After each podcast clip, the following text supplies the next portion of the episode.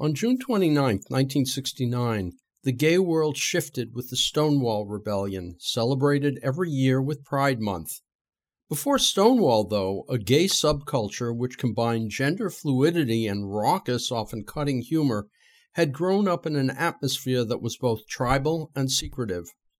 After Stonewall, that subculture grew, and while never quite mainstream, it came close as more and more gay men came out of the closet and drag took center stage at cabarets and even on and off Broadway.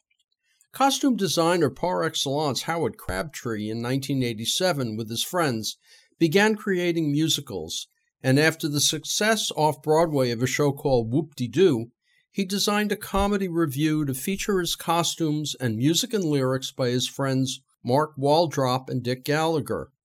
That revue was When Pigs Fly, which plays at New Conservatory Theater through June 10th.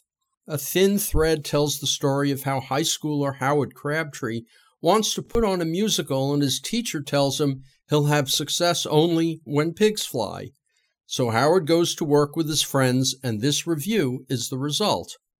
In the intervening years since the show was first produced, much has changed for the gay community out actors and politicians have proliferated, and with the advent of gay marriage, many young gays and lesbians no longer need or even know their own cultural past. Today, over 20 years after the show was produced, with the advent of an extremist homophobic right wing regime in Washington, past oppression comes full circle to hit all of us in the face. Which is why it's appropriate that with all the shout outs to older gay culture, this particular production has new material, revised for New Conservatory and an upcoming New York production, and written by lyricist Mark Waldrop. In particular, there's the three part torch song segments performed by Ryan Vasquez. Very funny, they turn serious at the end. Humor keeps us alive, but fascism is no joke. The performers are all great, with a shout out to rubber-faced David Bitcha, who gives Lucille Ball a run for her money and steals every scene he's in. And credit also goes to costume designers Wes Crane, Kerry Fitch, and George R. Hernandez. Costumes created in tribute to the originals by Howard Crabtree, and over 60 are used during the course of the show.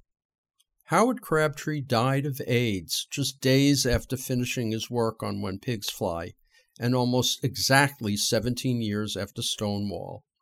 AIDS is never mentioned in the show, but it does add a layer of depth to all the clowning. Howard Crabtree, in his final days, knew something that gay culture has always known and we need to know today that humor is the perfect antidote to despair. Howard Crabtree's When Pigs Fly plays at New Conservatory Theater in San Francisco through June 10th. For more information, you can go to nctcsf.org. I'm Richard Wolinsky on Bay Area Theater for KPFA.